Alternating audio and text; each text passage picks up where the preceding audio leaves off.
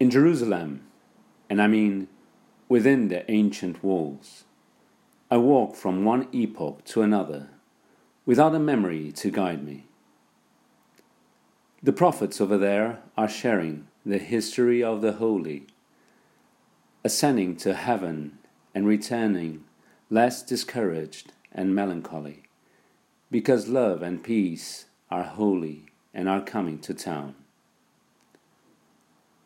I was walking down a slope and thinking to myself, how do the narrators disagree over what light said about a stone?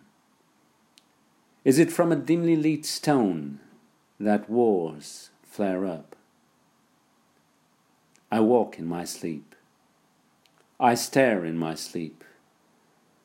I see no one behind me. I see no one ahead of me. All this light is for me. I walk. I become lighter. I fly, then I become another, transfigured. Words sprout like grass from Isaiah's messenger mouth.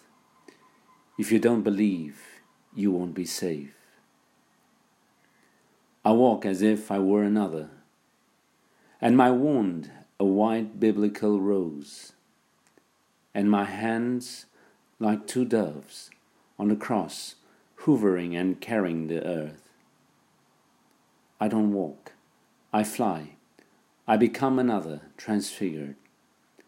No place and no time. So, who am I? I am no I in Ascension's presence.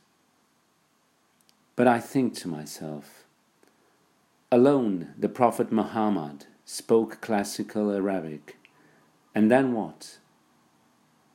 Then what? A woman soldier shouted, Is that you again? Didn't I kill you? I said, You killed me, and I forgot, like you, to die.